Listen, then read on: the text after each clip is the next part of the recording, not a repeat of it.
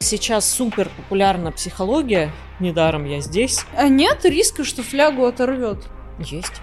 Я сижу, и у меня в голове к вам рождаются терапевтические вопросы. Не вижу смысла спасать того, кто не нуждается во спасении. Нужно перестать э, идеализировать родителей. Подзатыльник дала и сказала, слышь, иди вон за шторкой постой на горохе. Нет отца, нет проблем.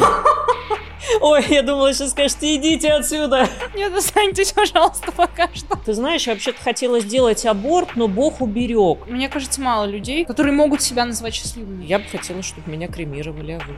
Спасибо. Пожалуйста. С вас 60 тысяч. Подкаст «Я так чувствую». Мысли, которые помогут девушкам начать лучше понимать себя. Всем привет, самые прекрасные, независимые, звездные слушательницы подкаста «Я так чувствую». Сегодня выпала мне честь позвать в гости, пригласить такого прекрасного звездного психолога Лину Дианову. Здравствуйте, Лина. Здравствуйте, очень приятно сразу с комплиментов начали. Привет, дорогие слушательницы подкаста. Нам вообще это большая честь. Спасибо вам огромное за то, что вы пришли. Мы сегодня будем обсуждать э, такую тему зависимость от чужого мнения и как понять, что она у тебя есть. Потому что не все люди себе признаются в этом. Почему нам так важно, что подумают вообще окружающие и некоторые люди, с которыми мы даже можем не встретиться во второй раз в жизни. То есть увидел, прошел, но я в этом на улицу не выйду. И вот вопрос, почему это так приоритетно. Вот, ну и плюс Лина, она звездный психолог, она делает разборы на разных известных личностей, и она сама блогер, медийный человек, и она, как никто другой, хорошо знает, что это такое, когда тебе в комментарии пишут, что у тебя э, писклявый голос, неприятный смех. Это все мне пишут. Да, вот мы как бы на этой ноте и сошлись. Вот, поэтому сегодня хочется обсудить, конечно, и понять, что делать, как себя поддержать в такие моменты, как э, относиться вообще к критике не обязательно, когда ты медийный человек, а когда просто там к тебе подходит твой друг, парень, девушка, жена, муж, мама, папа, и высказывают там какое-то мнение, ты очень болезненно это воспринимаешь. Вот. И первый вопрос, а почему, почему нам так важно? Почему так важно, что подумают другие? С чего все начинается? Конечно же, с родителей. Но никуда невозможно игнорировать эту тему, потому что человек становится человеком только через родителей, только через значимых взрослых. И вот есть дурацкая фраза, знаете, может быть, там психологи некоторые этому учат, что вам должно э, быть безразлично на чужое мнение. Это невозможно. Человек не может э, не сравнивать себя с другими, потому что, ну как он узнает, он какого роста? Маленького угу. или большого. Ему, чтобы узнать, какого он роста, ему нужно посмотреть по сторонам. Он умный или глупый. Да, там есть система оценок, где там становится понятно, ты в этом предмете там соображаешь или не соображаешь. Тоже там ребенок ориентируется. И вот в детстве таким мерилом выступают родители. И хорошие родители, а их очень... Ну ладно, хороших родителей много – а каких-то экологичных, поддерживающих их мало. Так вот, хорошие родители, они взращивают у ребенка ощущение, что он классный. Угу. Вот просто такой, какой есть, что он долгожданный. Хорошие родители не говорят, что а вы знаете, вообще-то я хотела, ты знаешь, я вообще-то хотела сделать аборт, но Бог уберег. Как хорошо, что ты у меня есть. Ну, ведь это действительно сплошь и рядом, я это да. знаю от своих клиентов, от своих подписчиков. Очень часто родители рассказывают ребенку истории о том, что его не ждали. Это очень плохо, так не надо делать. И вот, а хорошие родители, они наоборот растят ребенка с ощущением, что он нужен, что он долгожданный. Но так почти не происходит. И тогда что происходит с ребенком, которого не ждали, или которого только ругают? Вот, кстати, допустим, да, если проводить параллель, Например, вот в школе, там же подчеркивают ошибки. Да. Там красной пастой зачеркивают ошибки, а то, что человек сделал хорошо, это само собой разумеющееся. И, к сожалению, в семьях происходит такая же история. Когда ребенок делает что-то не то, ему говорят, вот сейчас ты делаешь не то, и здесь не то, и здесь плохо. А когда он впервые, у него что-то получается, или ему нужно в чем-то помочь, или он что-то нарисовал, то, ну, как бы это никому не интересно. Поэтому что ребенок с детства усваивает? Ну, что он не очень. Мгм. Но он не перестает хотеть любви. Он не перестает пытаться ее получить. И он слышит так, тут не очень, тут не очень, тут не очень, тут не очень. Он как бы учится запоминать, где он не очень, и реагировать на это в ожидании получить любовь. И когда такие дети вырастают, это уже паттерн, который переходит во взрослую жизнь.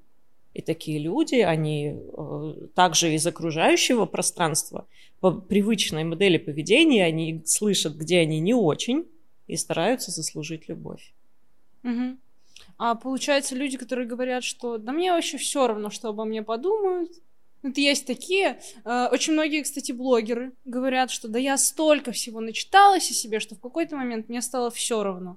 Это может быть правдой, или это все равно частично как бы лукавство? Это может быть правдой, и это частично лукавство. В каком смысле это может быть правдой? А, Когда человек или действительно очень долгое время находится в какой-то медийной сфере, что на него сыпятся просто тонны дерьма, и он уже такой это обтекает и думает, ну, снова дерьмо. Да, ну, условно, если бы гроза была каждый день, то мы бы уже Да, относились да. к этому, ну, как просто к части жизни.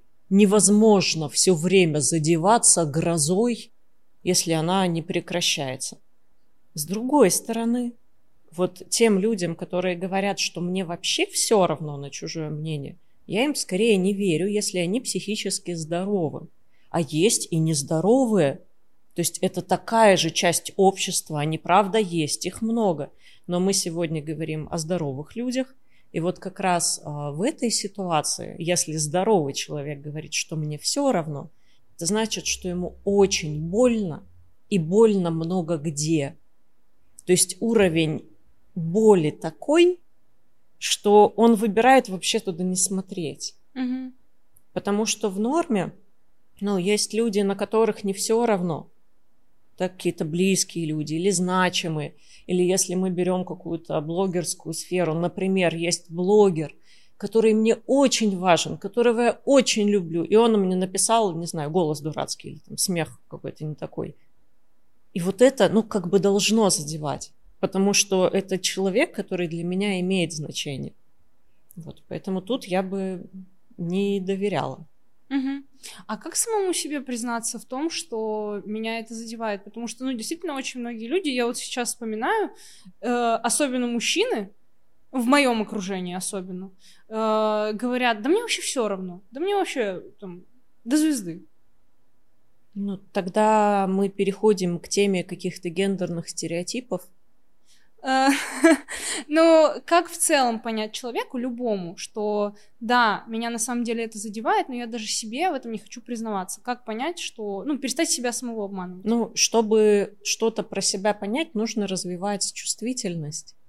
А это людям очень опасно делать. Ну, во-первых, это очень трудно делать самостоятельно. Я, правда, я не сторонник самотерапии, самостоятельных решений. Это как операцию самому себе делать. Потому что если у человека плохая чувствительность, он не понимает, что он чувствует, он не понимает своих желаний. Это значит, что проблема глубоко в детстве, и когда-то в прошлом его родители, как только ребенок чего-то хотел, они ему давали по башке. И так ребенок научился, что чувствовать опасно, чего-то желать опасно, вот, и перестал это делать. И вот, вот вырос такой человек, у него правда нулевая чувствительность. А у него правда, например, много стыда за свои желания. У него правда, а, ну, есть огромное количество страха прикасаться к своим чувствам. Вот он узнает, что его все подряд задевает, а дальше-то ему что с этим делать?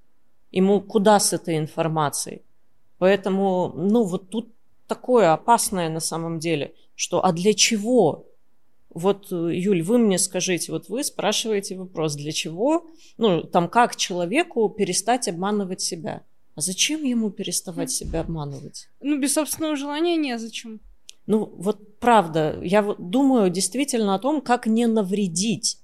Я против того, чтобы люди срывали с себя защиту, да, как бы оголялись, показывали свое нежное пузико, а потом туда ножей понаполучали и не знали вообще, как, uh-huh, uh-huh. как чего дальше-то, как а, обтекать. Поэтому, если человек себя обманывает, то и пусть обманывает. Ну, ну чем это плохо? Но он живет с уверенностью. Я неуязвим. Я там такой крутой, меня никто не задевает. Ну и он же правда так думает. Ну пусть думает. Знаете, я вспоминаю картинку, где, в общем, такой весельчак, а потом следующая картинка это клоун приходит домой и смывает с себя mm-hmm. весь грим. И мне кажется, что эти люди, даже когда они, ну, настолько, они не верят до конца в то, что им действительно все равно. И потом в конце, в конце месяца, в конце года, в конце десятилетия они приходят домой, смывают себе весь этот грим безразличия и приходится все равно столкнуться со своими чувствами. Ну, там, я не знаю, допустим, это алкогольное опьянение, это все равно выходит наружу. Или это какой-то последняя капля случилась, э, произошел конфликт, или на работе какие-то передряги, все, у человека просто сносит башню, и тогда все, что он пытался заглушить, задавить, выходит наружу. Пожалуй. Ну, это же мешает. Чему? Качественной жизни. Мне кажется, что вы идеалист. Ну, я тоже в чем-то идеалист.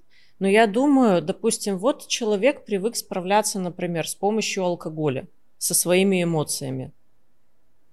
Ну, и ладно. Ну, то есть вот я не понимаю, в чем проблема в этом. Вы пытаетесь как будто его спасти.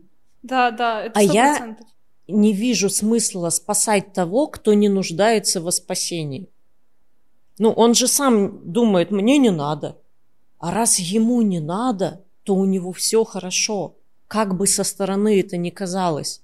Вот как, ну, большинство людей, они же не психологизированные, они не ходят к психологу, они не смотрят э, такого рода подкасты. Это какая-то очень узкая выборка людей. Поэтому невозможно спасти тех, кто ну не да, хочет. спасение утопающих дело рук самих ну, утопающих. Да.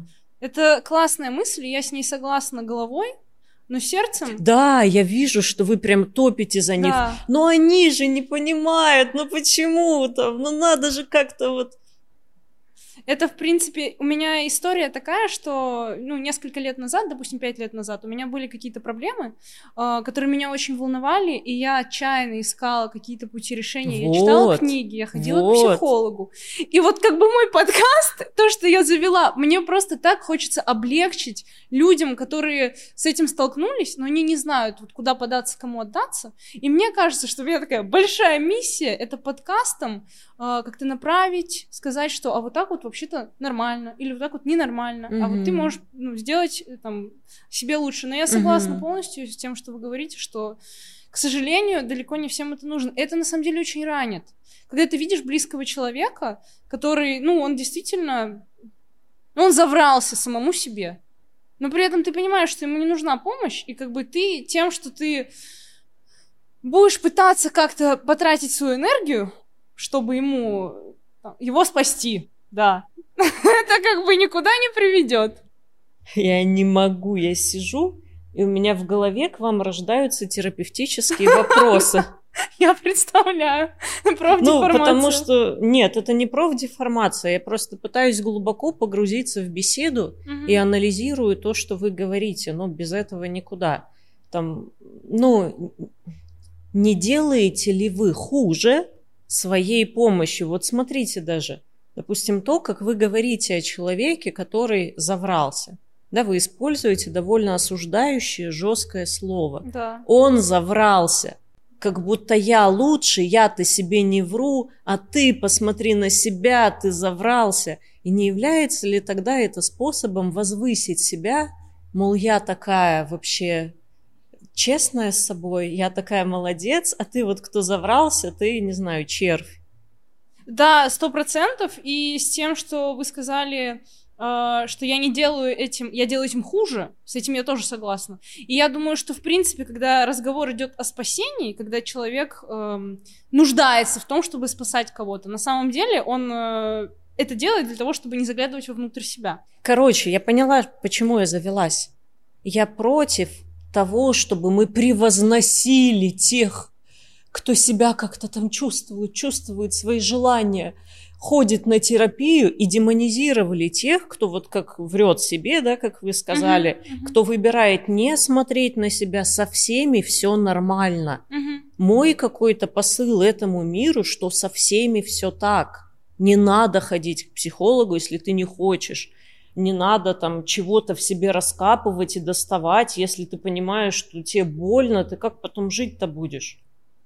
Ну да, вы, вы правильные вещи говорите, я с вами согласна. Но я еще не преисполнилась Мне, мне 35, я больше 10 лет в терапии. Время прошло недаром. Хорошо, возвращаясь к теме вот зависимости от чужого мнения, мы когда вырастаем, э, мы выбираем себе уже каких-то других значимых людей, э, на чье мнение ориентируемся, вот на кого хотим быть похожими, как мы это делаем? По образу и подобию отца и матери наших. Ну, на самом деле, это самый легкий ответ, и он такой прям на поверхности, и так часто бывает. Мы выбираем в партнер людей, которые чаще всего похожи на наших родителей.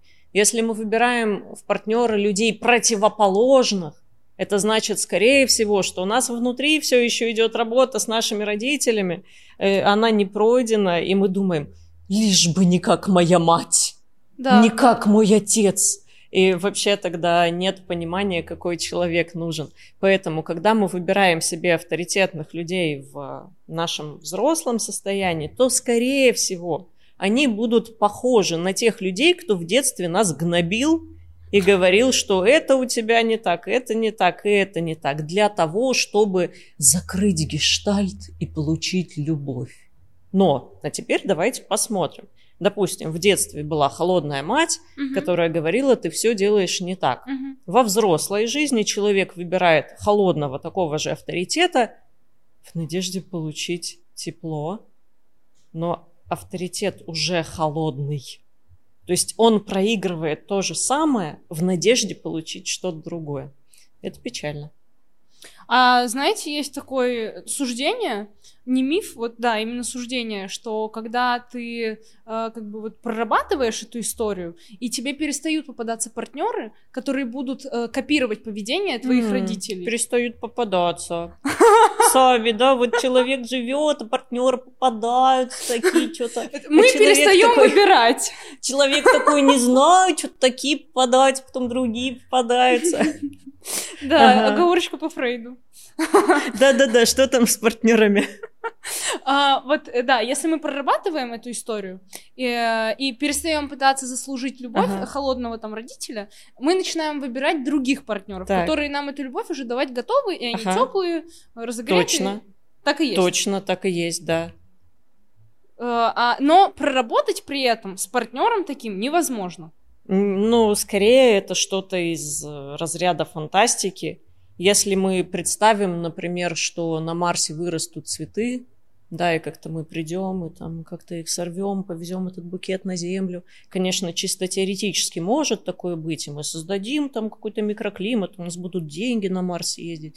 Вот, но практически это знаете, как в анекдоте, типа, у девушки спрашивают, а, какая вероятность, что ты выйдешь на улицу и встретишь динозавра? Ну, 50 на 50, либо встречу, либо нет. Но тут даже, да, не 50 на 50, очень маловероятно. С динозавром, понятно, все так, но с холодным партнером вряд ли он станет теплым. Понятно.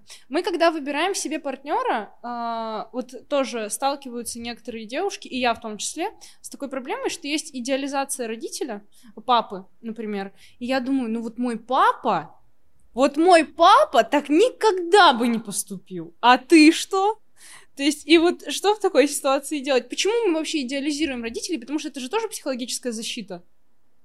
Расскажите поподробнее, очень интересно. А, то, а про идеализацию? Ага. Ну, это нежелание смотреть в слабые стороны родителя, как- Ага. как- насколько я это знаю. Ага. Вот из личного опыта как раз терапии. Нежелание смотреть в слабые стороны, и ты настолько их пытаешься от себя как бы отсторонить, э, как это сказать по-русски, настолько пытаешься закрыть глаза, что выстраиваешь вот себе портрет, нет-нет, на самом деле он не такой, он Мгм. вот такой, и идеализируешь. Нет отца, нет проблем. А, Ну, у меня просто не было отца, мне в этом смысле повезло. Некого было анализировать, идеализировать. И Думаю про идеализацию. Это, знаете, какая штука?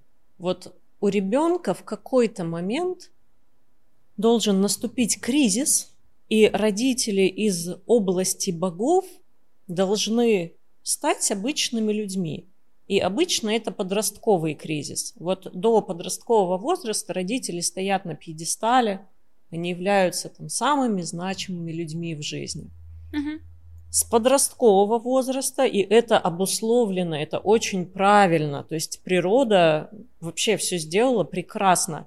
Подросток начинает херачить свои отношения с родителями, тем самым он хочет как бы и сам подрасти до их уровня, и родителей с пьедестала спустить, чтобы в итоге по окончанию подросткового возраста они были на равных.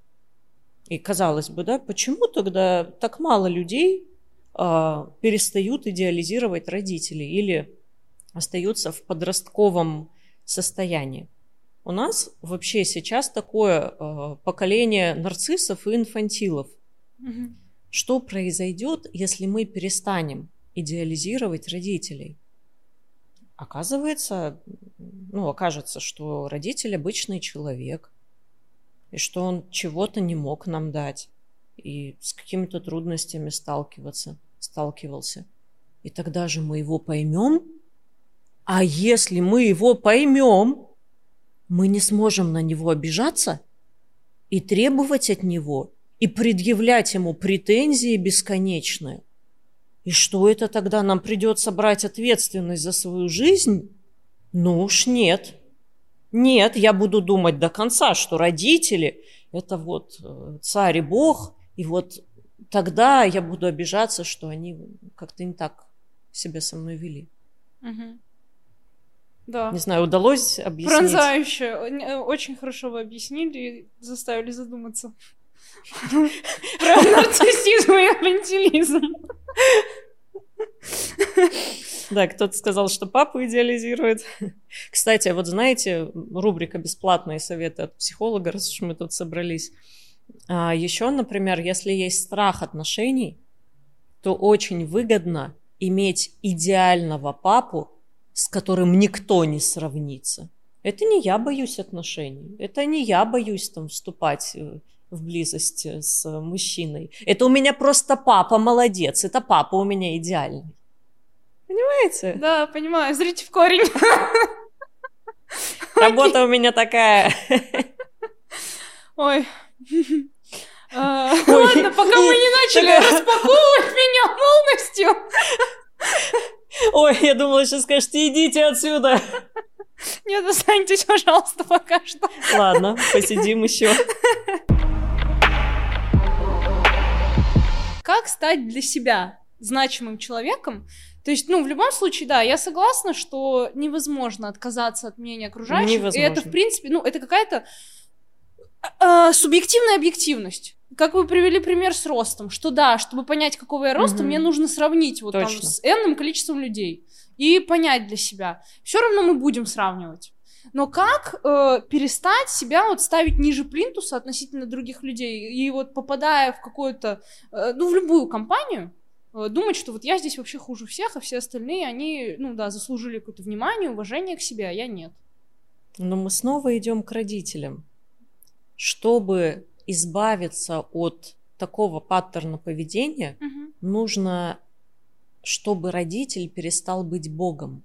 Видите, как у нас все закольцовывается? Мгм. Потому что те, с кем мы себя сравниваем и делаем себя хуже, ниже, там, никчемнее, это все тоже сравнение трехлетки с всемогущим родителем. Поэтому, ну, придется повзрослеть, да, чтобы перестать. Когда трехлетка смотрит на родителя, он всегда будет ниже. И вот чтобы вот этих людей, с которыми человек сталкивается, пере, начать воспринимать как равных, нужно перестать быть в трехлетнем возрасте. Угу. А как это работает у людей, у которых э, в семье случилась как подмена понятий, и там, например, сын э, стал э, в семье как мужем угу. для мамы, или дочка стала мамой для своей мамы? Как происходит что? Как происходит у них вот это формирование? То есть, ну, получается, они в каком-то возрасте занимают позицию сверху, и потом им же не с кем себя сравнивать? Или все, или механизм тот же остается? Спросите по-другому. И мне с кем себя сравнивать, и... И мне с кем себя сравнивать, и когда они попадают в новую компанию, э, у них как? У них по-другому. Это уже история не про сравнение. Угу. Что попадая в новую компанию, они стремятся заботиться обо угу. всех и занимать вот такую материнскую или отцовскую позицию и думать, что они ответственны и за диалог, и за угощение, и чтобы всем было комфортно, и одеялко принести. Но по факту их, как вот их личности, в контакте не присутствуют. То есть они невидимы. У меня на самом деле очень много сострадания к таким людям. Я их понимаю из личной истории. И очень трудно начать быть собой и перебороть вот этот материнский или отцовский паттерн для других людей. И, кстати, вот они спасательством часто занимаются, потому что им кажется, что вот от них зависит, ну, например, допустим, привожу историю а, из практики. Девушка в возрасте 7 лет осталась без отца. Угу. И последнее, что она помнит, это что она сидит на красном стульчике, маленькая, видимо, еще раньше возраст. Короче, что она маленькая была. Я помню этот ее красный стульчик, который она описывала. А рядом стоит мать, держится за кресло, рыдает и кричит, я сейчас умру, я умру без него. И вот они были с ней вдвоем. Девочка была в ужасе, и она в тот момент решила, что от нее зависит, чтобы мама не умерла. Угу. Ну и понятно почему. Ребенок в ужасе, взрослый человек орет, я сейчас умру. Тогда и ребенок умрет. То есть это физиологически тоже объяснимо. И девочка на себя взяла роль мамы, и вот ей сейчас 40, и она только-только начинает от мамы отлепляться. Девочка купила ей дом, и там перевезла ее в Москву, и много чего делала, только она несчастна. Она пришла в терапию с запросом, что я не могу, меня бесит моя мать. Я не могу вообще там с ней находиться рядом. Потому что она сама стала матерью для своей мамы. Угу, угу. И у нее задача вернуться обратно в позицию ребенка. Да. Ну, уже в позицию взрослого хотя бы. Ну, а мы для своих родителей навсегда остаемся детьми, или это тоже миф? Ну, ну да. это зависит от инфантильности родителя. То есть родитель, который хочет, чтобы ребенок всегда был ребенком, и вот, вот эта фраза там ты для меня всегда будешь ребенком. Эта фраза, по большому счету, про отсутствие ответственности. Что я не хочу брать на себя ответственность и замечать, что теперь мне нужно с тобой считаться. Угу. Что теперь твое мнение такое же важное, как мое. Угу. Да, а с ребенком очень удобно, с ним можно не считаться, ему можно только говорить, что ему надо делать. Вот. И родитель, который топит за то, что ты всегда мой ребенок, он просто говорит, что я всегда буду тебе говорить, как тебе жить. Угу. А непрошенные советы, они туда же в копилку да. людей с подменной ролей да, да. в семье? Да. А как происходит э, у людей? Ну, и у людей, которые хотят власти непрошенные советы, это же про власть, ага. про я хочу почувствовать себя лучше, я хочу почувствовать себя более значимым. Угу, угу. А как происходит у тех, кто рос, э, например, без мамы и без папы?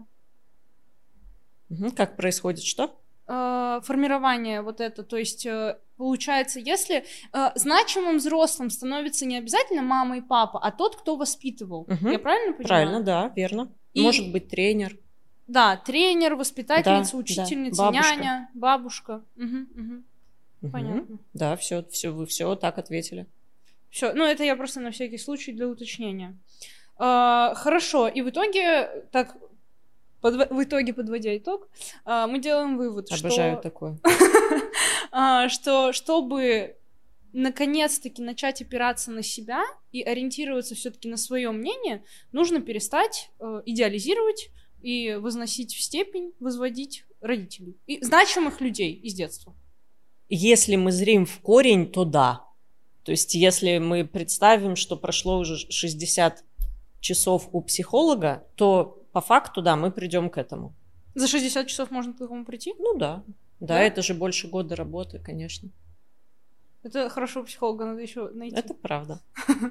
Таких, да. Да, Это редкость. это сейчас. правда. Но вот тут я хочу немножко сказать, что так как сейчас супер популярна психология, недаром я здесь, люди почему-то думают, что только психологов хороших мало.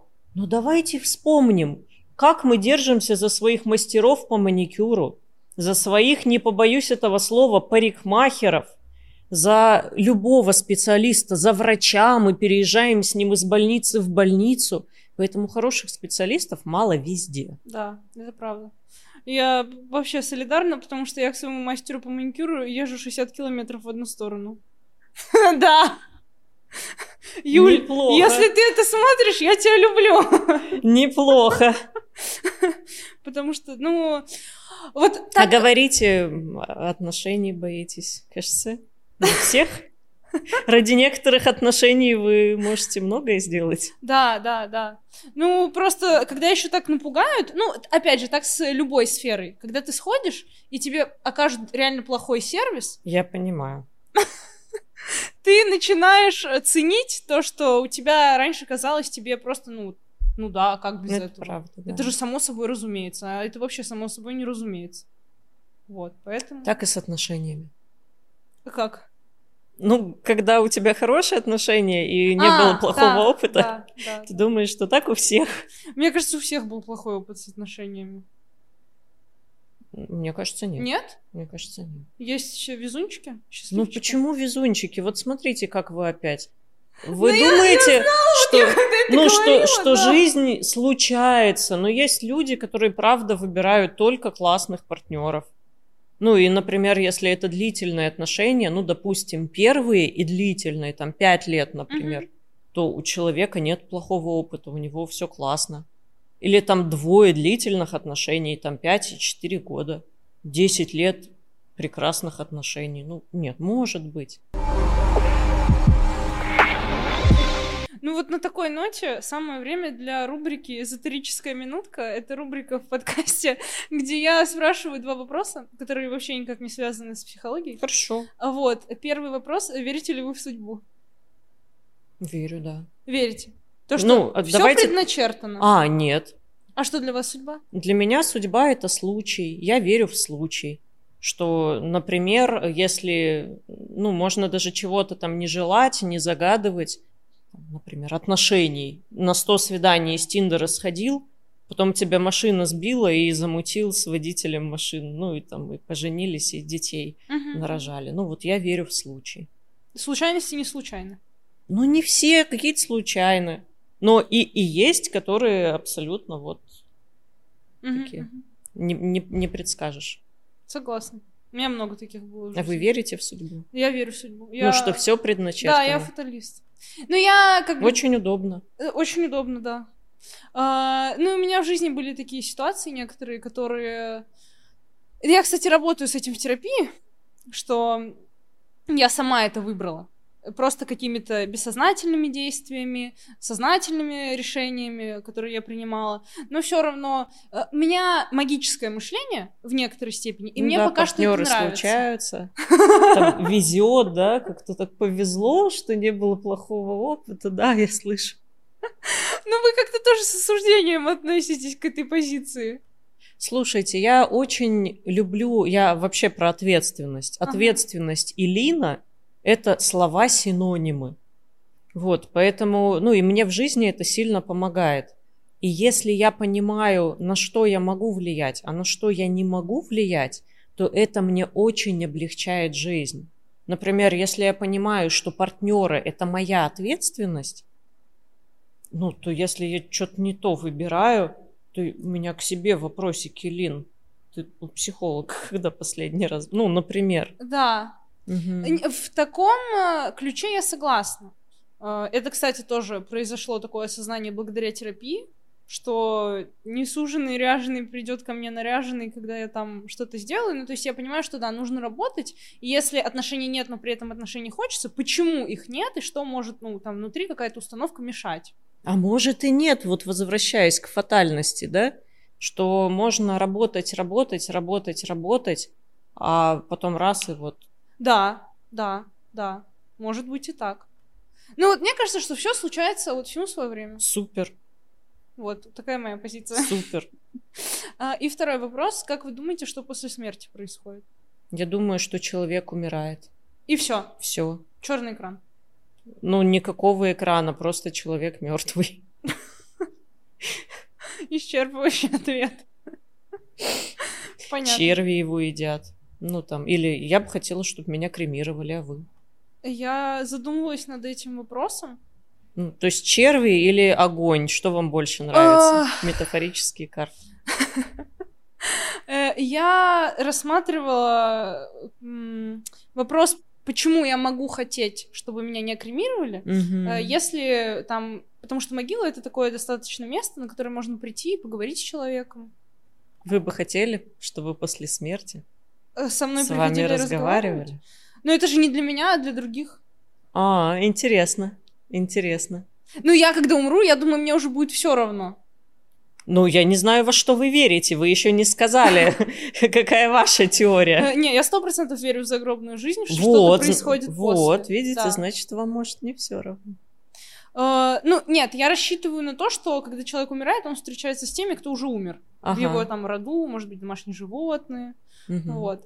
Ну, мне никто в это верить не запретит, Сто процентов. Поэтому, мож... а у меня в процессе взросления меняются мнения на этот счет. Вот, то есть, э, ну, наверное, я никогда не думала в то, что мы перерождаемся, я в это не верила. Ага, Хотя очень многие гости на подкасте говорят, что мы перерождаемся. ладно. Вот. Вы пока что единственный человек, который так Ну, я отрезал. такой человек, да. Да, да. И в этом ваша прелесть.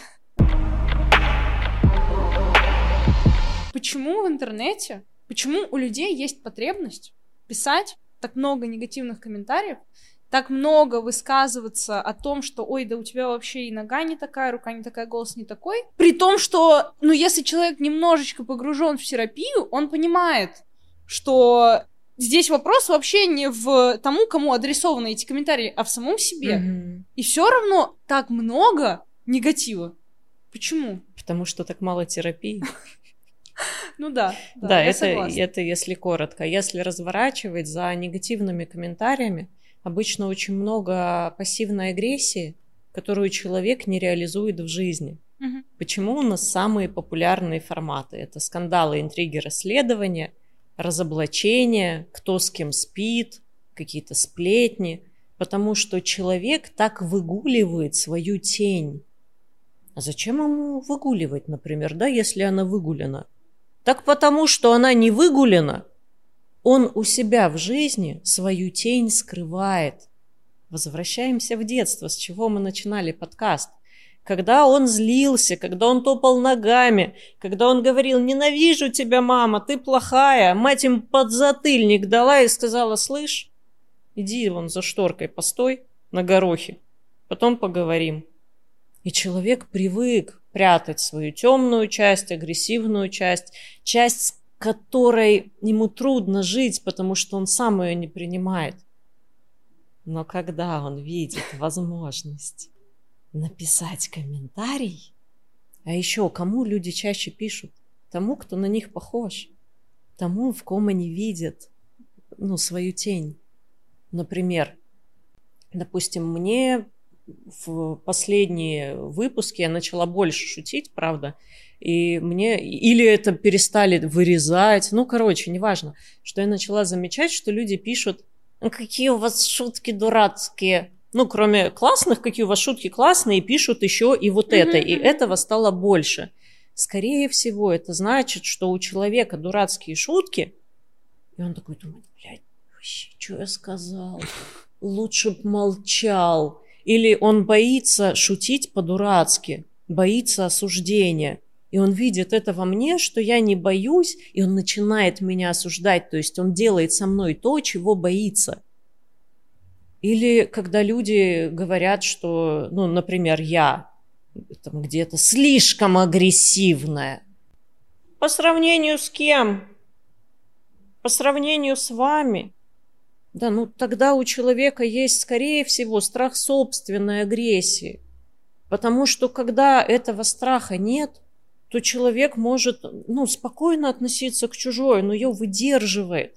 А если есть потребность заткнуть другого, сказать, ты слишком какой-то, слишком шумный, слишком яркий, слишком громко смеешься, слишком агрессивный, ну, неважно, слишком тихий, еще слишком какой-то, это значит, что комментатор это не выдерживает почему-то.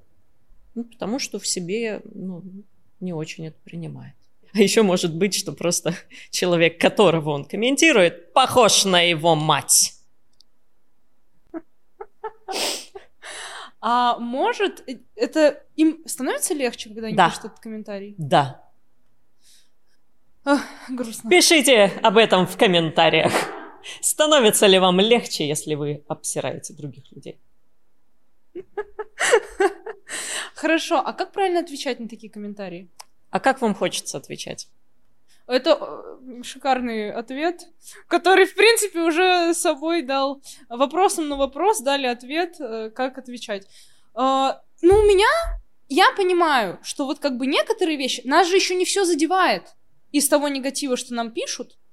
Сто процентов. Э, Нас задевают вещи, которые, которые, вот давайте я вам задам этот вопрос. Давайте. Какие вещи нас задевают, которые нам пишут? То есть вот написали э, 100 комментариев, из них, ну, все негативные, но при этом я пролистала 95, и мне было вообще безразлично. Мгм. Но те самые пять, которые я просто сижу, да как они посмели? Да что они себе думают? Да как вообще? Про меня такое? Вот э, как, как, как идет отбор? Мне как-то приходят в голову две вещи. Первое – это когда комментатор попадает в ценность человека и как-то ее оспаривает. Или ну, что-то такое говорит, как будто сомневается в том, что эта ценность действительно ценность ценна. Мгм. Вот. А, и второй момент, если комментатор попадает в боль. Например, а, допустим, я придумала комментарий, например, кто-то напишет, э, у человека первый опыт интервью или первый опыт какого-то публичного выступления, и комментатор напишет, вы зажаты, как будто проглотили кол, вам вообще не надо выходить э, в прямой эфир. А человек себя так и чувствовал. Он это про себя и понимает. Он на этой съемке правда был зажат, как будто проглотил кол, и он правда сомневался после этого, что ему вообще надо выходи- выходить в публичное пространство. И тогда это попадает в точности в его страх, ну и, конечно, он обратит на это внимание. Мгм, мгм. И вот теперь уже дополнить тот предыдущий мой вопрос я могу. Как правильно отвечать на комментарии, э, которые, на которые все равно, и как правильно отвечать на те, которые задевают? И стоит ли вообще на них отвечать? Юль, ну вот я не зря же спросила, я не шутила, что как вам хочется. Вот вам, я, я серьезно спрашиваю, как вам хочется отвечать на комментарии? У меня в голове всегда происходит э, борьба. С одной стороны, мне хочется написать, ах ты сука, да сам ты такой! Мгм. С другой стороны, я думаю, ну я же выше всего этого. Я М. думаю, я, я пишу, спасибо за ваше мнение, очень интересно. Приятно, что вы поделились со мной своей драгоценной энергией. Всего доброго. Вот. И как бы, когда я пишу такие комментарии, вот э, э, как второй вариант, я чувствую себя, конечно, ну вот вообще Вот. Круто чувствуете Да, отлично себя? себя чувствую. Супер. Вот. Но иногда, иногда бывает и такое, что я э, не этот моя вторая часть личности, она проигрывает первой, которая просто токсик, который просто хочет, э, ну, наверное, это ребенок, которого задели и который хочет дать сдачи. И я пишу. Да знаешь что? Иди ты нахуй. Мгм, Вот. мгм. Вот так. Только почему вы ее токсиком назвали, никак не пойму. Вроде, ну, естественная защита. То есть это нормально. Ну, вообще, да. А вы как отвечаете? По-разному. Тоже как хочется. Причем я перебираю разные варианты. И у меня зависит еще, конечно, от настроения, ну, как, наверное, у разных людей. Вот я собой особенно горжусь, когда я отвечаю пассивно-агрессивно, но так, чтобы это было еще и вежливо. Ага. Например, человек э, написал э, какое-то свое ценное мнение, обязательно с советом, как мне правильно жить. А, Я в Инстаграме, я в запрещенной социальной сети часто такое выставляю, где я, например, могу написать, как здорово, что наконец-то я встретила эксперта в этом вопросе. Очень долго не могла найти. И мне все равно, человек понял, что я шучу, не понял. И Я внутри себя довольна. А, Когда-то отвечаю, например, я типа полгода делала ремонт в квартире, выложила там до-после, там просто вот с такими руками выкладывала. Человек написал, а мне не нравится. Его первое сообщение. Я написала, да и нахуй иди. Ну, все нормально, как захотела, так и написала.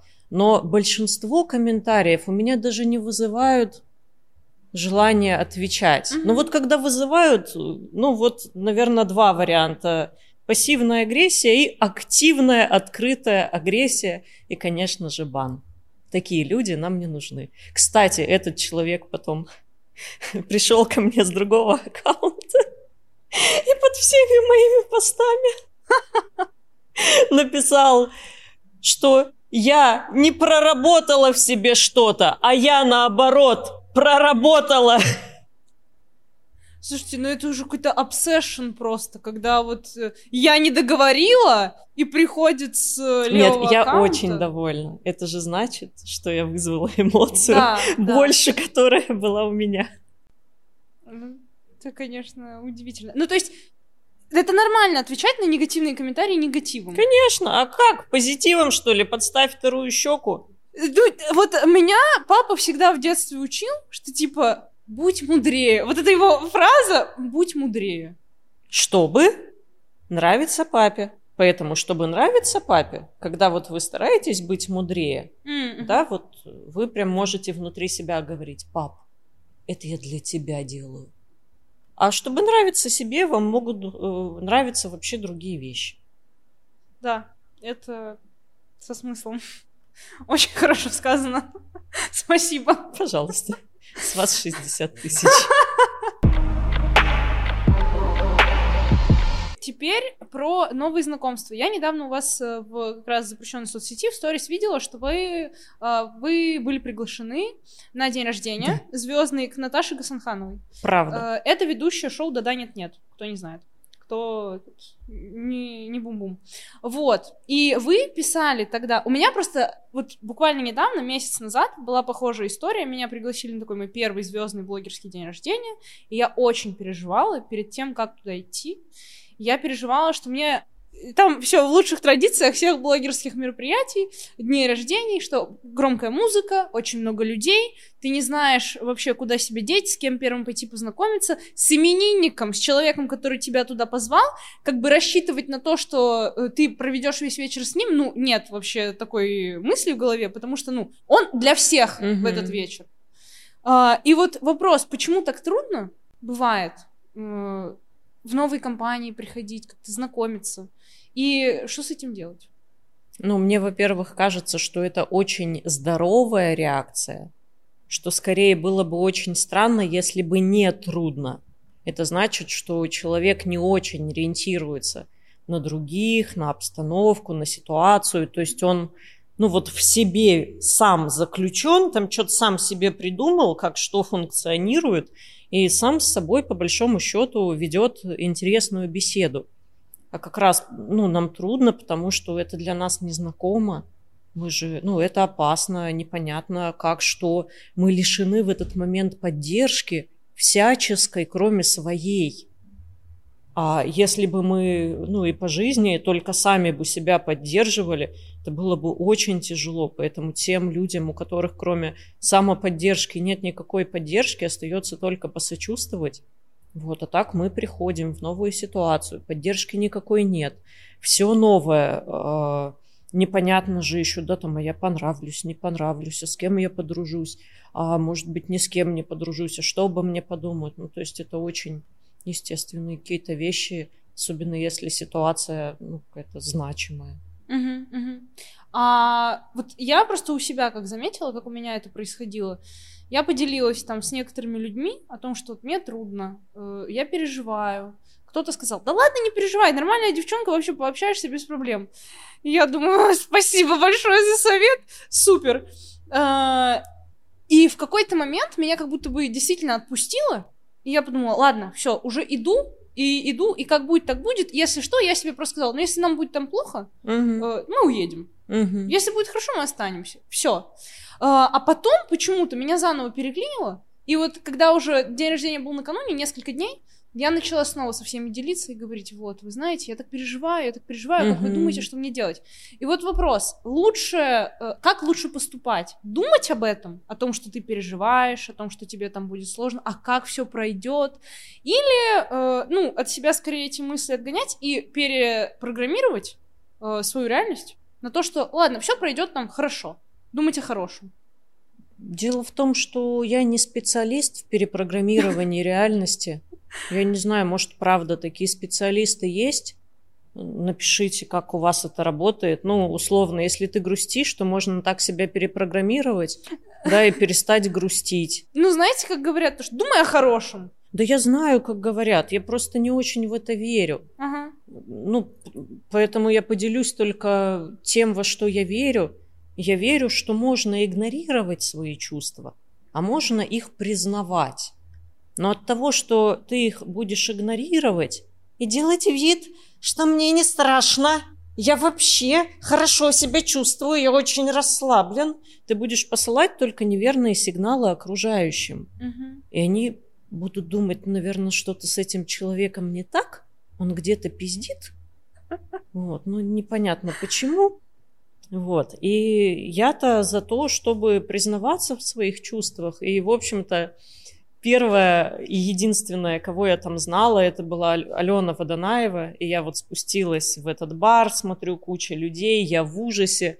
Я не знаю ни одного человека, громкая музыка. Я вообще-то в 9.30 уже сплю, а тут я приехала только в 9.30. Вот, и я смотрю, стоит Алена Водонаева, и я подхожу и говорю, Алена, здравствуйте. Говорю, вы единственная здесь, кого я знаю. И то только по телевизору. Ха! Вот, и она оказалась вообще супер найс. Она сказала, здравствуйте, Лина, я там смотрю, там смотрела ваши выпуски. Ну, как-то она меня очень поддержала. И я прямо такая выдохнула. Думаю, фух, как-то полегче стало. И после этого все закрутилось, завертелось? Да нет. Нет? После этого я осталась одна, и я дальше думала, окей, как я еще могу себя поддержать? Мне нужна поддержка. Думаю, с кем я могу здесь, э, ну, через кого я могу найти поддержку. И я стала искать таких же отщепенцев, как и я. Я их видела по взгляду, подходила, а я еще не пью, и я подходила с водой, они тоже были с водой. И я такая, мне кажется, мы из одной банды, давайте знакомиться.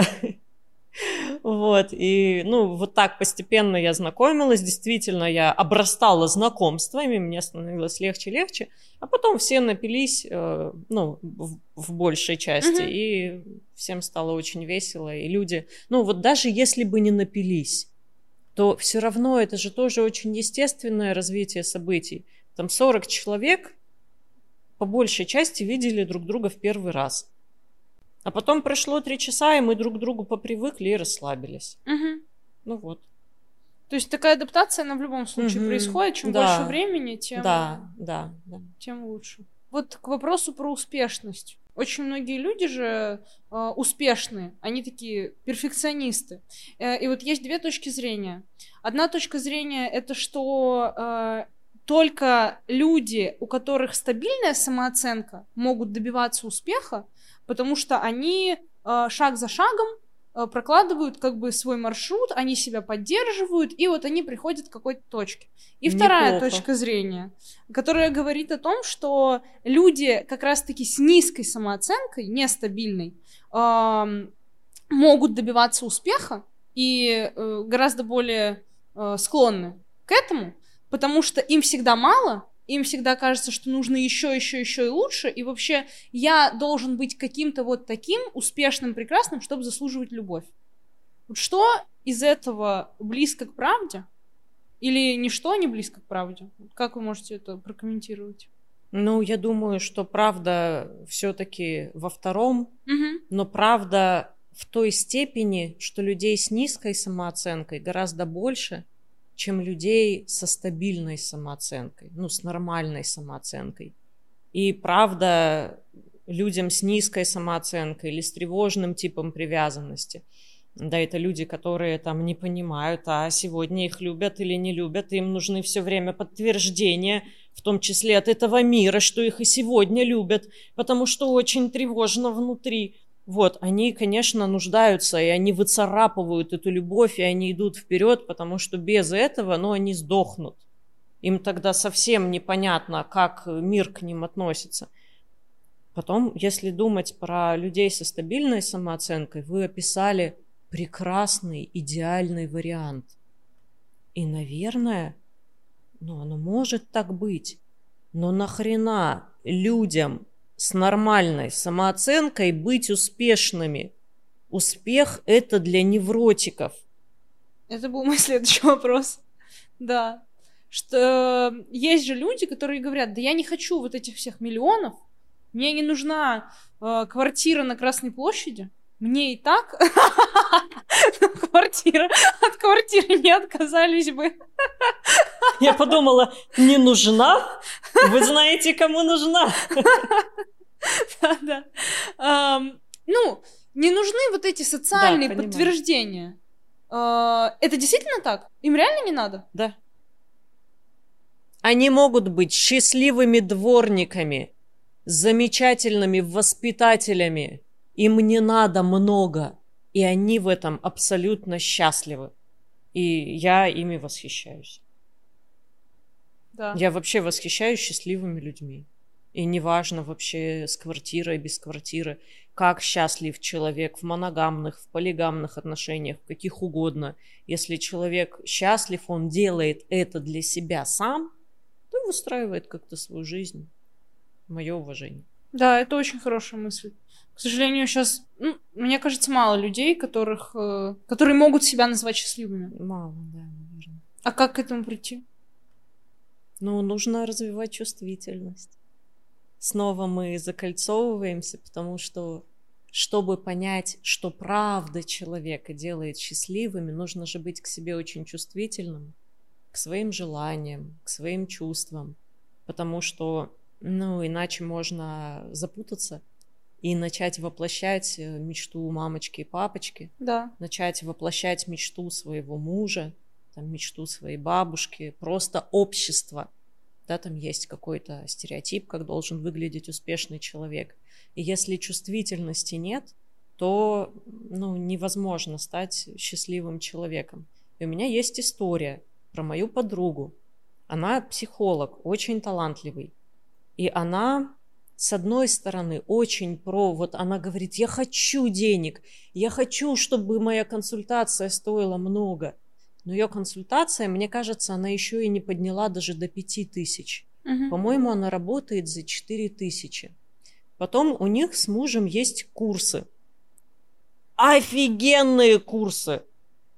Там что-то там 4 встречи с ними, там какие-то упражнения, чат. И это стоит у них 1900 за месяц и 2500. Я говорю, ребят, Это даже неприлично. А им нормально.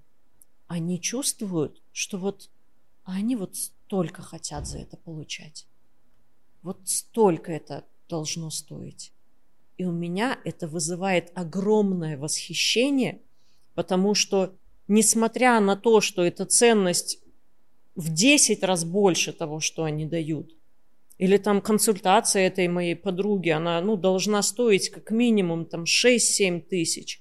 Она говорит, а я чувствую, что вот так.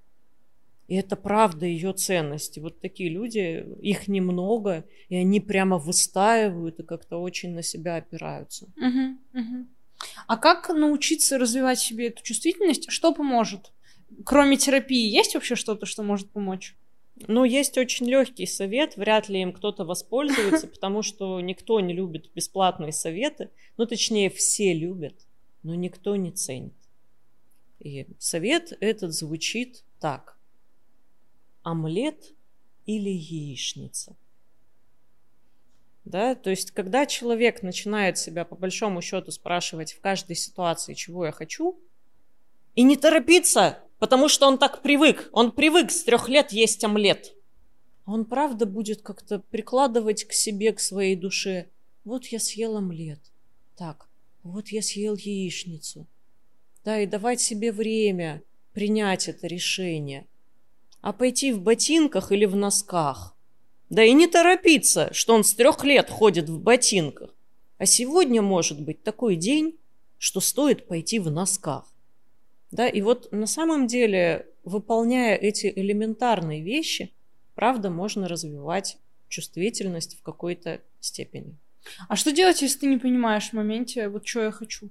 Ты задаешь себе вопрос, ты концентрируешься на нем, ты спрашиваешь у себя, ты думаешь. Ну вот, ну, ну просто, ну нет ответа. Ну, ты может, не понимаешь, чего ты хочешь. Ну, может, ничего не хочешь. То есть, если не сто процентов да, это нет? Не знаю. У меня нет ответа на этот вопрос. А, ну, ну, а как? Нет, я про предыдущий вопрос. Э, вы имеете в виду... Ну, не понимают. Ну, так может, ты печенье хочешь. А ты выбираешь между омлетом и яичницей. Угу. Может, есть какой-то выбор, который ты на самом деле хочешь, но ты не каким-то причинам не смотришь туда. Угу. А есть такое мнение, что самое первое, что приходит нам в голову, это то, чего мы действительно хотим. И потом все остальное, что догоняет, это уже как бы какие-то промыслы нашего разума, что нет, ну, начинает думать uh-huh. голова, что нет, будет лучше будет вот это, uh-huh. полезнее будет вот это, логичнее будет вот uh-huh. это. Нужно прислушиваться к первому варианту. Ну, можно прислушиваться к первому варианту. Видите, как по-разному мы отвечаем. Да, вы говорите, нужно прислушиваться. Я говорю, можно прислушиваться. Ну, потому что, например, еще может сработать автоматизм. Может еще сработать страх. Да, то есть первый вариант, например, допустим, представьте, что а, вас позвали куда-то выступить на 5000 человек, а вы пока только ведете свой подкаст. И ваша первая реакция – нет, я не поеду, потому что у меня еще недостаточно опыта. Угу. Но это не значит, что вы не хотите поехать. Это значит, что вам может быть очень страшно. Поэтому прислушиваться ли к первому своему какому-то импульсу можно прислушиваться. Но все-таки, как э, профессионал, я понимаю, что ну, есть очень разные первые импульсы. Угу. То есть, может быть, ну да, логично, обманчиво. Ну, то есть, или увидим динозавра, или нет. Хорошо. Какие признаки стабильной самооценки у человека? Наверное, умение выстаивать. Это когда вот человек, например, сделал что-то, и он сталкивается с критикой, с осуждением, или с огромной похвалой. Но он про себя все знает. Он знает, где он не дотянул, а что наоборот было классно.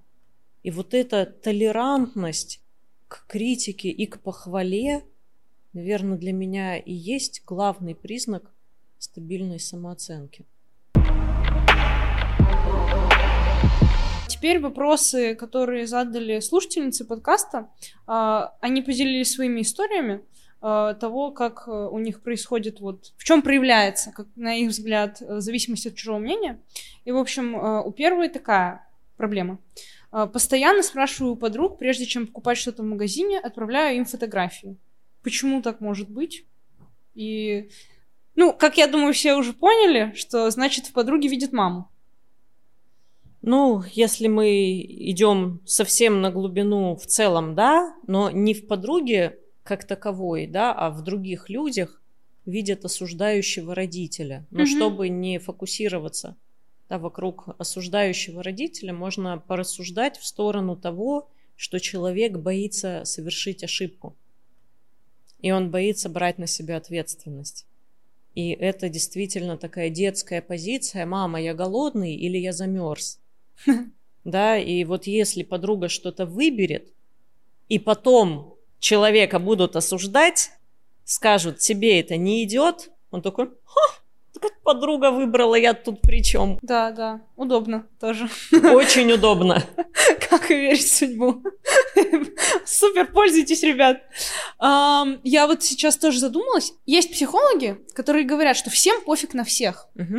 Что на самом деле вот ты приходишь в спортзал, да всем пофиг. Чем ты занимаешься, все думают о себе. Это реально так? Реально так.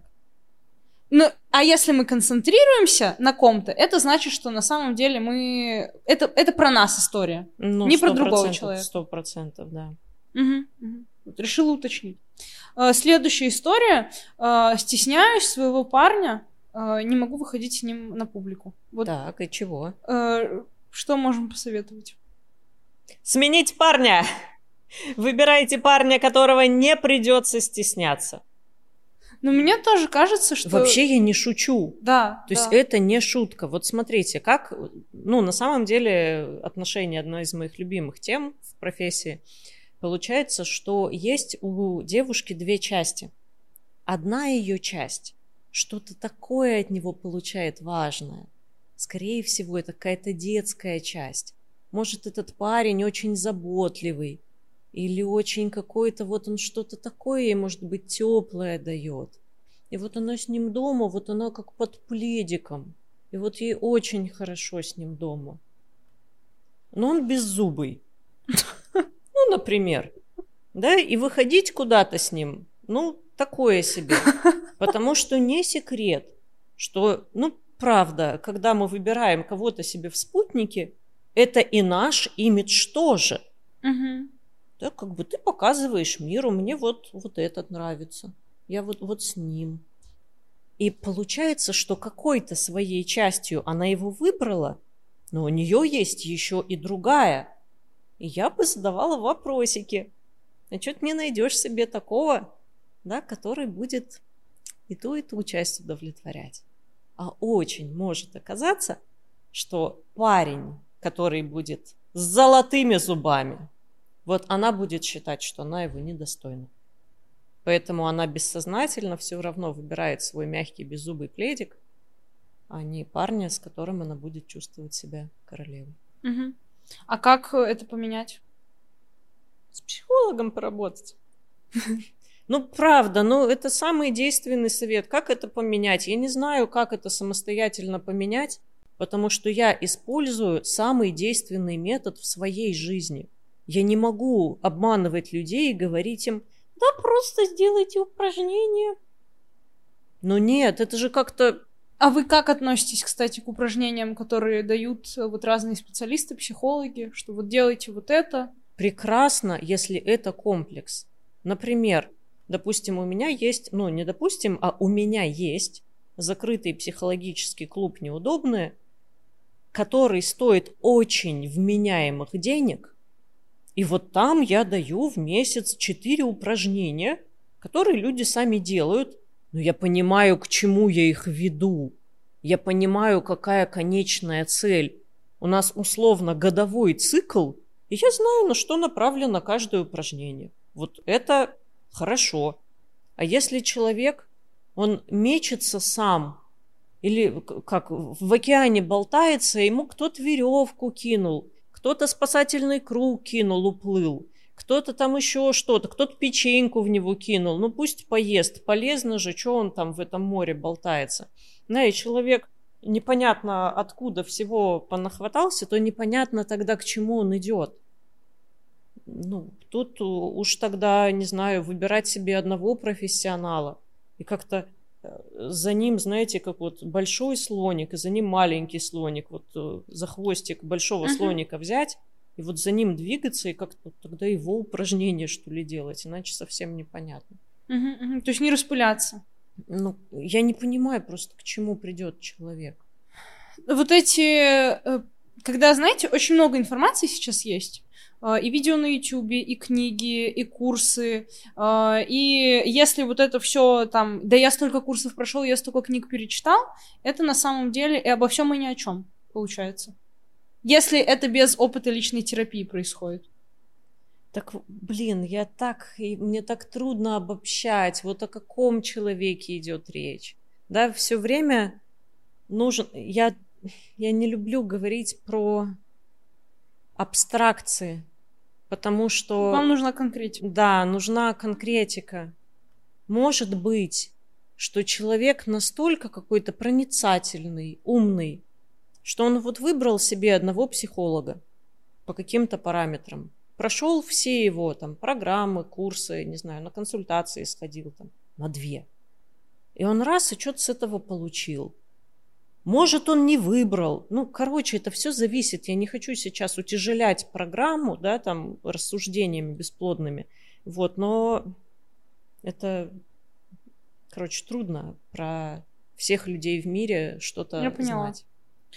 Следующая история тоже от подписчицы. А, от слушательницы а, рассказывает о том, что ярко выражено у ее мамы зависимость от чужого мнения. А, и когда она собирается на поезд из деревни в город, мама ей всегда говорит, ты с голой жопой поедешь в леггинсах. Аналогичные истории с одеждой, ты в этом собираешься в город поехать, а что скажут люди и так далее. Почему у мамы есть такой страх, что за одежду причем это совершеннолетний уже человек, угу. за одежду, за том, что, что подумают люди, там, ты в этом поедешь в город. Угу, потому что э, мама проецирует себя на место дочери, что это как будто она с голой жопой в город поехала. А почему ей за это стыдно? Ну, потому что у нее в ее ценностях с голой жопой в город не ездит. Угу. А слушательницы что делать? Что как, их хочется? Э, как э, не разрушать контакт с мамой, при этом делать то, что тебе хочется. Супер! Я обожаю такие вопросы. Это самые популярные вопросы. Мой муж запрещает мне ходить на дискотеки. И когда я хожу на дискотеки, а, он всегда обижается на меня. Как мне ходить на дискотеки, чтобы муж не обижался? Не ходить или выбрать другого мужа? Ну, вообще да. Ну, то есть, э, как и быть для мамы хорошей. Ну, например, вот давайте, да, если исходить из этой логики, например, уезжать в город в ватных штанах, а на станции, на железнодорожной переодеваться, выходить в том, в чем маме нравится, переодеваться, и потом уже идти в своем. Тут уже надо выбрать. Или я взрослый, или я мамочку люблю. Да, если я мамочку люблю, то я маме не говорю, что я курю, что я с голой жопой в город еду, да, а я как-то это там делаю так, чтобы маме все нравилось. Угу. А если я взрослый, то я могу выдерживать, что моей маме может быть за меня стыдно, что моей маме может что-то во мне не нравиться, что моя мама может что-то во мне осуждать. Это и есть признаки взрослости и стабильной самооценки. А если родитель э, говорит, что вот если ты А, то я Б, то мы перестаем общаться, угу. если ты будешь делать вот это, вот это, вот это. Да, понимаю. Непростой выбор. А в чем вопрос? А, как поступать? Как хочется. Да? Ну вот есть заданные параметры, что родитель очень категоричен, да, и нужно взвешивать, вы сможете жить без родителя или нет. Ну, кто-то сможет, а кто-то нет. Ну, договориться это не, не рассматривается такой вариант. Да вряд ли, вряд ли, потому что все-таки надо понимать, что это два совершенно разных поколения, а, в плане информированности, в плане гибкости, в плане готовности узнавать, договариваться. Раньше никто не договаривался. Как скажешь, так и будет. Mm-hmm. Ну, в смысле, по отношению там, к ребенку. Родитель это непререкаемый авторитет. Но я так думаю, что если родитель там вот в этом отношении категоричен, то вот он что-то одно запретит, потом он другое запретит. Ну, то есть, вот если говорить про какую-то жизнь, про практику, то на практике, когда мы с клиентами работаем на тему категоричных родителей, то я спрашиваю, что они получают от родителей – да, вот что у них такое? Может, они их любят как-то по-особенному? Может, они на самом деле, вот кроме этой категоричности, очень душевные люди? Может, они вот спрашивают, как ты моя птичка, как ты мой котик? На практике, оказывается, нет. На практике оказывается, что это скорее какая-то детская потребность из трехлетнего возраста, все-таки заслужить любовь, все-таки быть хорошей дочерью или хорошим сыном. А по факту, ну, любви-то там и нет. Это, получается, закрывает какие-то другие выгоды. Это что? А, ну, родительское отношение. Закрывает есть, что?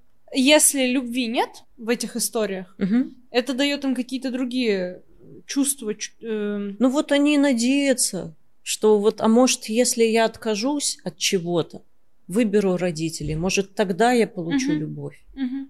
Понятно. Все-таки, да, надежда теплится. И на самом деле это такая частая история, когда люди, уже став взрослыми, они все равно думают, что вот, ну, вот сейчас вот это еще сделаю, и вот это сделаю, ну все, самое последнее, сейчас я с собой пожертвую, и меня как, полюбят? Но не любят, потому что не умеют. А вы согласны с фразой, что чтобы тебя кто-то полюбил, сначала ты сам должен себя полюбить? Ну да, да, я согласна. В английском есть пословица people like people who like themselves. Ага. И вот как, ну, допустим, встречаются два человека, и один из этих людей себя не любит.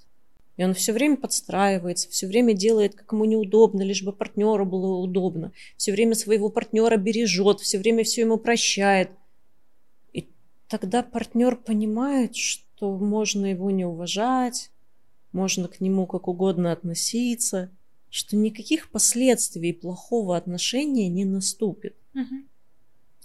И действительно тогда нет речи о любви. Вот, когда человек, да, правда, себя любит, себя принимает, то он не сможет и быть с партнером, который его не любит и не принимает. Но при этом человек может вступить в отношения э, с человеком... Э, ну, то есть, э, бывает же такое, когда два человека оба себя не любят, и они начинают встречаться. Да. Да. И это отношения, они про что? Про отношения. Ну, они какие? Вы на что-то намекаете? Ну, у вас есть идея, похоже, как нет, нет? Нет, нет. Ну, скорее, они эмоционально зависимы Потому что если они себя не любят, то они ориентируются на другого. И такие отношения в целом могут быть крепкими, прочными и долгими. Но реальных людей в них не будет. В них будет проекция того, что хочет видеть их партнер. В итоге они все равно распадутся. Нет, не обязательно. Они могут длиться 30 и 40 и 50 лет и нарожать детей и внуков нет. Вот как раз такие отношения могут быть очень прочными. Оба э, низенькие, беззубенькие, и вот они сцепились. И больше же их никто не любит, и мир опасный. Поэтому нет, это могут быть прекрасные эмоционально зависимые отношения. Прекрасные эмоционально зависимые. Да, очень крепкие. Э, у вас и такие отношения крепче, чем отношения двух зрелых людей. Потому что зрелые люди могут друг без друга, а эти нет. Э, у вас очень интересная позиция э, про все, что привычно стало уже как будто в медиапространстве считать ну, каким-то неправильным. Вы наоборот говорите, что а что такого? Ну да, вот так. Это так достаточно. Как-то по-новому. Вот. А, и я согласна, да, с тем, что, ну, получается, что в таких отношениях, когда оба человека не любят друг друга, э, себя, не слушают себя, они пытаются соответствовать вот ожиданиям друг друга, Да. и получается такой идеальный Да. пазл. Да, да. Мгм. Понятно. Но только у них чувствительность-то к себе не развита, к другому развита, а к себе нет. И поэтому они в этих отношениях никогда не появятся. Они похоронены проекцией чужого впечатления о них. А возможно быть счастливым, не будучи собой? Думаю, да. Они же и не знают, кто они. Они же искренне, ну вот, ну что-то там вдруг плохо. Да это так у всех. Да нормально. Они просто привыкли на себя не обращать внимания, а жить для другого. Я уверена, есть люди, кто в этом находит свое счастье. Ну, а нет риска, что флягу оторвет? Есть. Он как с динозавром? Ну да. Да. Понятно. Ну, например, вот, допустим, часто флягу рвет на кризисе 40. Мгм. тоже вот Шерочка с Машерочкой сцепились, а ближе к 40 один начал вообще немножко отлепляться и как-то понимать, что он несчастлив. И все, и разорвало человека от э, того, что, там, например, 20 лет своей жизни он вообще был не тем, кто он есть на самом деле. Тоже сплошь и рядом такие истории. И что тогда происходит с человеком? Ну, отношения распадаются скорее. И тот, кто э, в кризис 40 понял, что что-то с ним не так, он начинает, ну, Ну, что-то знакомиться с собой Да. начинает, думать, как, как он вообще. Еще же такие люди, они часто из родительского дома сразу переехали в отношения. И вот когда они попадают в кризис 40, они только начинают знакомиться с собой. Как вообще там, яичница или омлет? А я люблю там спать на тенселе или на сатине. Там, ну, как-то в одежде, без одежды. Как я вообще? а что происходит с теми, от кого уходят? У них жизнь рухнула, и мир рухнул, и все рухнуло. И не понимают они, за что. Вот все же было хорошо. Ну, они становятся тоже на путь какой-то изучения себя. Да вообще не факт. Не факт. Нет, они могут не проснуться. И они просто найдут следующего, с кем можно также уютненько слиться. А есть вариант, что они останутся одни? Или они все равно выберут? У нас у всех есть этот вариант. Разве у кого-то нет? Э, Есть, но есть же какие-то настолько необходимые чувства, переживания, которые человеку вот нужны. Мы же очень многие вещи выбираем э, и эм, вносим в свою жизнь бессознательно. Я считаю, что чем больше у человека самосознания, тем больше вещей он делает абсолютно осознанно. Э, ну да, но очень многие люди... Ну, вот мы как просто говорите- с вами разные. Да, как и все. Ну, я к тому, что в вашей жизни, правда, все, что мы говорим, по большому счету, мы же говорим из своего опыта, из своего представления. Да. Вот в вашем представлении там это бессознательный выбор, да, мы уже такая вот эта линия у нас прослеживается. В моем представлении, что все-таки, ну и годы терапии мне это показывают, что я ну, большинство вещей делаю осознанно в своей жизни. Но вы говорили про чувства. Э, Я говорила о том, что да, есть какие-то переживания, которые необходимо человеку испытывать, и за счет этого он бессознательно в свою жизнь э, приглашает таких людей, условно говоря. Да, Э, да. Есть некоторые люди, о которых говорят, что ну он один точно не останется. Сто процентов. Или это все-таки незакономерность, что ну может быть и такое, что нет, все-таки останется. Нет, я думаю, что если не важно с кем, то точно не останется. Ну, ведь есть очень много людей, желающих строить отношения. И если брать построение отношений как критерий, а не с кем как критерий, Мгм. то шансов остаться одному нет. Последний завершающий вопрос. Как чувствовать себя более раскрепощенно и не испытывать напряжения, э, когда ты, эм, когда событие, которое с тобой происходит, имеет большую значимость? Как чувствовать себя раскрепощенно и не испытывать напряжения, когда ты ныряешь с акулами в первый раз? Ну, никак. Ну, никак. То есть это то, что это то, что тоже нормально, и через это нужно проходить. Ну, конечно, да, это же естественные очень вещи. И правда, вот в чем обман, что людям пытаются продать идею легкой жизни, а жизнь нелегкая. Она разная. Что-то в жизни легко, а что-то тяжело. И неплохо бы опираться на реальность.